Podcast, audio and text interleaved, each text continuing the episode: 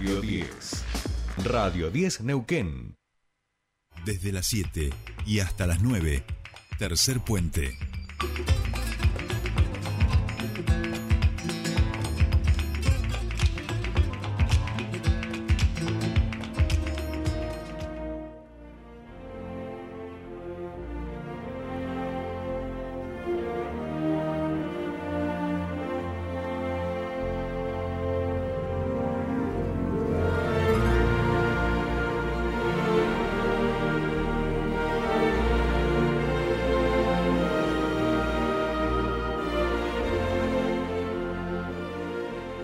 Bien, y así comenzamos con esta música célebre, clásica, unívoca en cuanto a su traslado conceptual en relación a el mundo de los dinosaurios, por supuesto.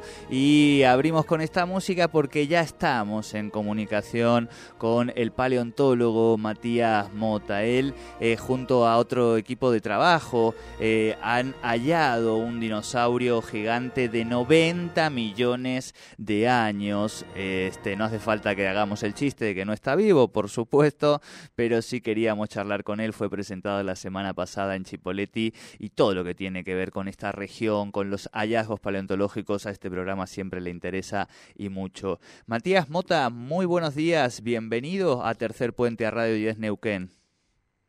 Buenos días, hola a todos. Eh, y bueno, gracias Jordi por, la comunicación. No, gracias a vos este, por, por atendernos, por poder tener un, un ratito. Eh, sabemos que han sido días este, de presentaciones, de darle a conocer a la ciudadanía, a las instituciones, este hallazgo que, como decía, eh, se suma en una región como esta a una cantidad de, hallazgos que nos permiten, eh, por ejemplo, que programas como este a la mañana, cada tanto pongamos la música de Jurassic. Contanos un poquito de qué se trata. Bueno, se trata, como bien dijiste, del descubrimiento de un nuevo dinosaurio, eh, al cual bautizamos Chucarosaurus titipienda. Es un dinosaurio del grupo de los colososaurios, unos dinosaurios enormes que vieron en la Patagonia principalmente. Eh, este dinosaurio vivió hace 90 millones de años y fue encontrado en rocas eh, provenientes de eh, sitios ubicados en Río Negro, cercanos a, a, digamos, del lado río negrino, cruzando el, el, embalse cerca del Chocón, muy, muy cerquita del Chocón, eh, pero del lado río negrino. Eh, es un dinosaurio gigante de unos 30 metros de, de largo, de lo, según lo que, lo que estimamos, eh, en base a los fósiles que pudimos hallar de este animal. Eh, y bueno, se suma la diversidad de estos dinosaurios enormes, colosos, que, que vivieron en, en la Patagonia. Claro, contanos, ahí estábamos diciendo, bueno, muy cerca de este el Chocón, que cuando ya llegas te da la sensación de que por allí pasaban o vivían dinosaurios, digo, ¿no? De acuerdo todo esto a los imaginarios que hemos ido construyendo. Decía que uno piensa en dinosaurios y automáticamente les remite a la música de Jurassic Park. Entiendo que para ustedes los especialistas debe haber otras, pero sin lugar a dudas, digo, estamos eh, todo el tiempo eh, operan nuestros imaginarios, imaginarios infantiles, en los sueños, en todas esas construcciones tan importantes. Y en ese sentido, con, que nos cuentes un poco cómo ha sido este, este proceso de trabajo, que además a vos te agarra en la otra parte, vamos a decir, de, de donde vienes, ¿no? Si no me equivoco, vienes de Misiones y te toca desempeñar este trabajo aquí en la Patagonia Norte. Tal cual, sí. Bueno, la paleontología, eh, sin duda, el Jurassic Park fue como un exponente en, la, en cuanto a la divulgación y creo que muchas de las personas que seguimos esta carrera fue por esta película. Claro. Eh, en mi caso sí, soy de Misiones, estudié en La Plata y ahora estoy haciendo el doctorado en el Museo de Ciencias Naturales eh, de, de, Buenos Aires. Eh, y bueno, hacemos bastantes campañas a Río Negro, eh, porque es bueno un, un, un lugar mágico para lo que es la paleontología, y digo Río Negro para no decir eh, eh, digamos, siendo específico en este descubrimiento, pero la verdad es que toda la Patagonia es reconocida a nivel mundial por, por sus grandes hallazgos en, en cuanto a la materia de fósiles, eh, particularmente de dinosaurios. Eh, y en este caso fue un, un, descubrimiento que hicimos en 2018, 2019, en una, una expedición que hicimos eh, en una reserva que se llama Pueblo Blanco, y bueno, fue la verdad que muy, muy importante para nosotros porque ya veníamos haciendo trabajos en este área, pero no habíamos encontrado todavía este, estos dinosaurios de estilo eh, que, andan en cuatro patas, que tienen el cuello gigante y son estos eh, grandes herbívoros que vivieron en la época de los dinosaurios. Eh, sí. No, te iba a consultar que, em, o sea, te iba siguiendo y mm, acá un, oyente, este Guille, nos decía, 30 pisos son 10 metros, diga, son, es un, 30 metros, perdón, es un edificio de este 10 pisos, como para que la gente se lo haga también esta representación en, en su cabeza, ¿no? Digo que no es, no es poca cosa de lo que estamos hablando, animales muy, muy grandes que se siguen, que como vos decías, se suman a otro tipo de hallazgos que dan cuenta del, del tamaño de los animales que andaban por aquí hace un tiempito atrás. Tal cual, sí, son animales gigantes. Cuesta, cuesta un poco imaginarse el tamaño. Em, y acá hay dos motivos. Acá hay, acá hay dos aclaraciones. En primer lugar, son 30 metros desde la punta de la cola hasta la punta de, la nariz, ¿sí? de, vamos, de largo total. Pero el alto de estos animales también es muy grande porque eh, uno de los elementos que encontramos, que fue el fémur, este, el, el fémur, el hueso fémur del pie, eh, mide aproximadamente dos metros de alto, solo ese elemento, ¿sí? Eh, entonces estamos hablando de un animal que, si bien tiene 30 metros de largo, de alto, digamos, de la cruz, eh, de, la cadera, digamos, tendría unos fácil 4 metros de alto, porque ya solamente el fémur tiene, tiene 2 metros. Entonces son animales colosales. Cuando estimamos el, peso eh, es aproximadamente 40 toneladas y eh, lo que equivale a al menos más de 6 elefantes de los que conocemos hoy en día. O sea, son animales muy gigantes que incluso a nosotros nos sorprende eh, cuando ya es los fósiles, te cuesta tomar dimensión de, lo gigante que era. así que, que es muy muy llamativo. Sí. Claro. Em, Matías, en tu caso personal, ¿este sería el hallazgo más importante o no? ¿O cuál crees vos? ¿Por dónde va? ¿Dónde lo pones en tu escala eh, primaria, personal, digamos, en relación a los hallazgos y demás? Bueno, sin duda fue uno de los hallazgos más importantes. Eh, en, esta, en esta reserva que estamos eh, trabajando hace años, eh, afortunadamente hallamos varios restos de, animales que vivieron en la zona, eh, así que nos da como un pantallazo de cómo era la región, eh, el ecosistema de la región hace unos 90 millones de años. y creo que ahí encontramos fósiles de, todo tipo, encontramos fósiles de, dinosaurios carnívoros, del grupo de los sabelisaurios, estos carnívoros de brazo corto, también descubrimos em, eh, incluso lagartijas, ¿sí? Eh, cocodrilos, tortugas, eh, todo un amplio aspecto, espectro de, los animales que vivían en la zona. Y personalmente el dinosaurio quizás que más importancia le doy que, y que tiene para, para mí, para mis estudios, es el Oviraptor chimentoid, también un dinosaurio, pero de tipo carnívoro, parecido a los raptores, que, bueno, lo hemos visto en Jurassic Park pero estos son eh, raptores particulares porque vivieron solo en Argentina, tenía algunas diferencias, como por ejemplo tenía el brazo muy muy largo, lo cual nos hace pensar que eh, junto a su pequeño tamaño eh, quizás era capaz de volar. Eh, entonces viene a ser como una suerte de un eslabón perdido entre los dinosaurios y las aves. así que nos fue quizás ese el más, el más importante hasta ahora. Eh, pero el Chucarosaurus viene a, mostrarnos mucho más de esta diversidad y la verdad que aporta datos valiosísimos para comprender un poco este, este, nivel de gigantismo que alcanzan los dinosaurios. Claro, claro, y no nos tiene que extrañar porque aquí en la Patagonia eh, todo es así a lo bestia, vamos a decir, con lo cual va, va un poco por ese mismo sentido. Eh, Matías, eh, vos decías, esta región, digo, estamos en permanentes hallazgos, en la misma Universidad Nacional del Comahue, digo, en el emplazamiento de la sede central, permanentemente se siguen encontrando restos, fósiles, huevos de hace cientos millones de años.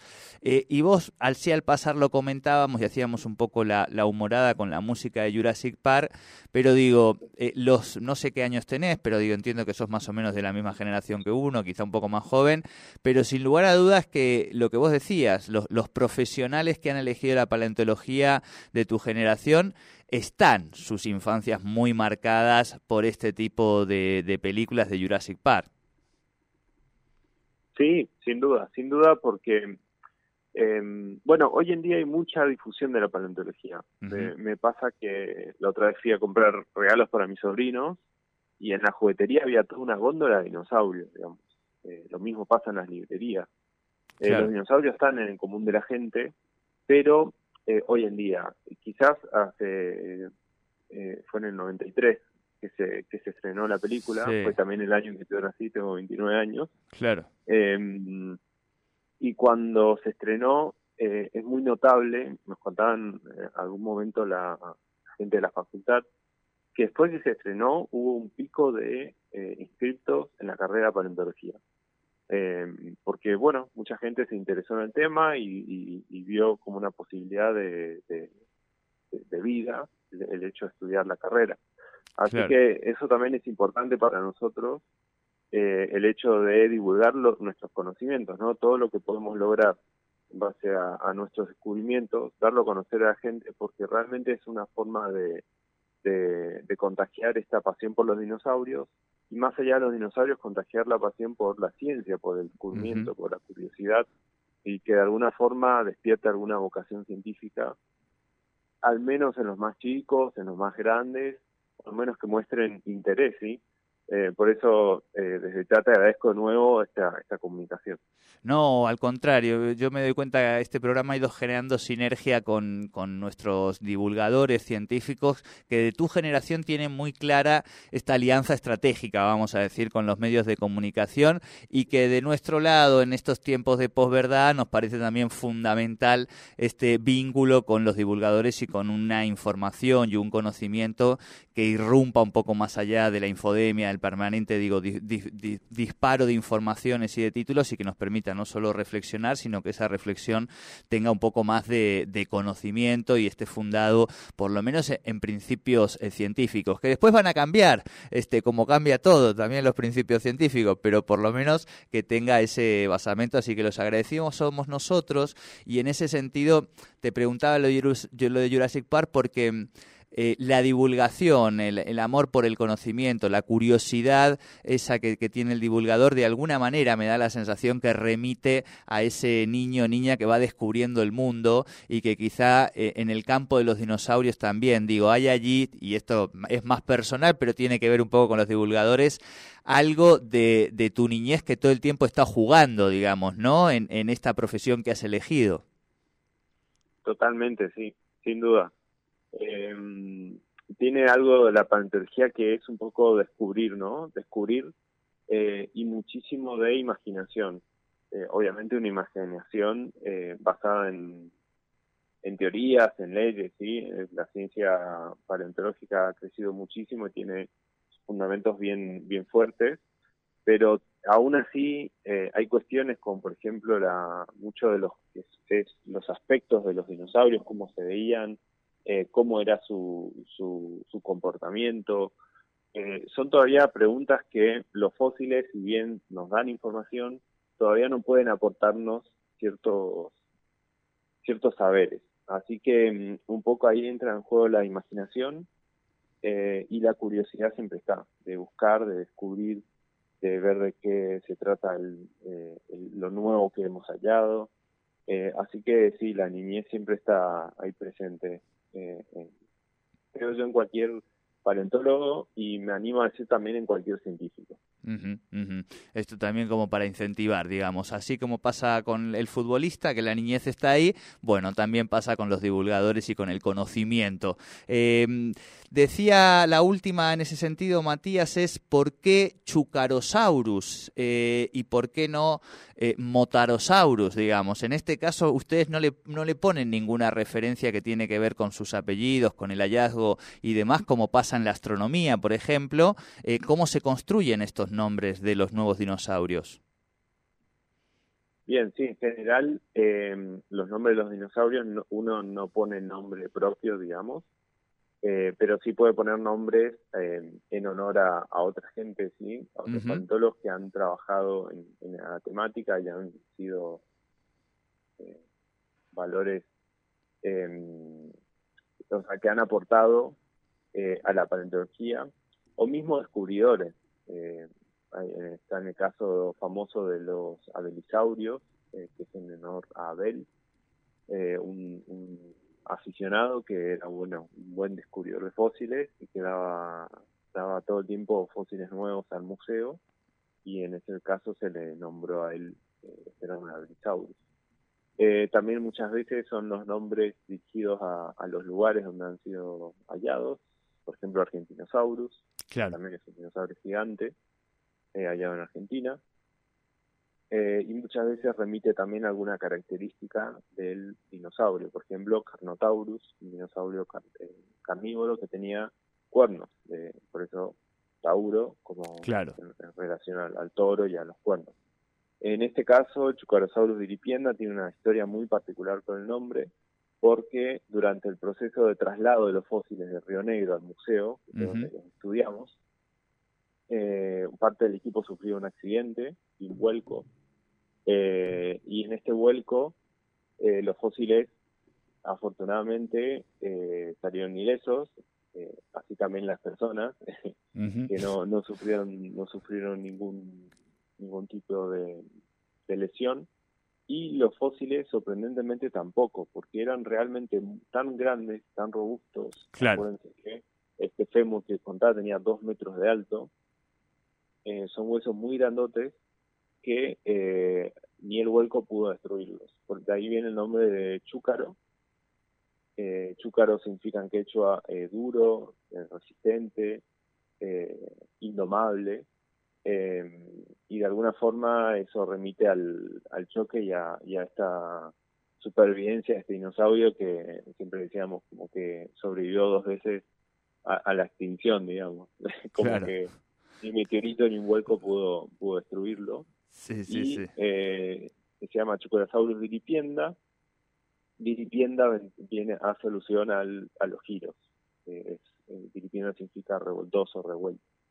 Así que Chucurasaurus diripienda tiene su, su, su particular historia que, bueno, va a quedar para siempre ahí en el nombre también. Tal cual, tal cual. Bueno, Matías, te felicitamos, te agradecemos mucho esta, esta comunicación con Tercer Puente y nos alegra muchísimo que hayas encontrado una profesión que te obligue a estar con ese niño todos los días este, en permanente descubrimiento. Un saludo desde Tercer Puente. Saludo para vos, Jordi, y para toda la audiencia. Y bueno, nuevamente gracias por, esta oportunidad. No, por favor. Hablábamos con el paleontólogo, ¿eh? Matías Mota, a propósito de este descubrimiento en esta región que efectivamente eh, vivió, digamos, durante tantos años, habitaron este, estos animalotes que forman parte de nuestra historia y de nuestra infancia.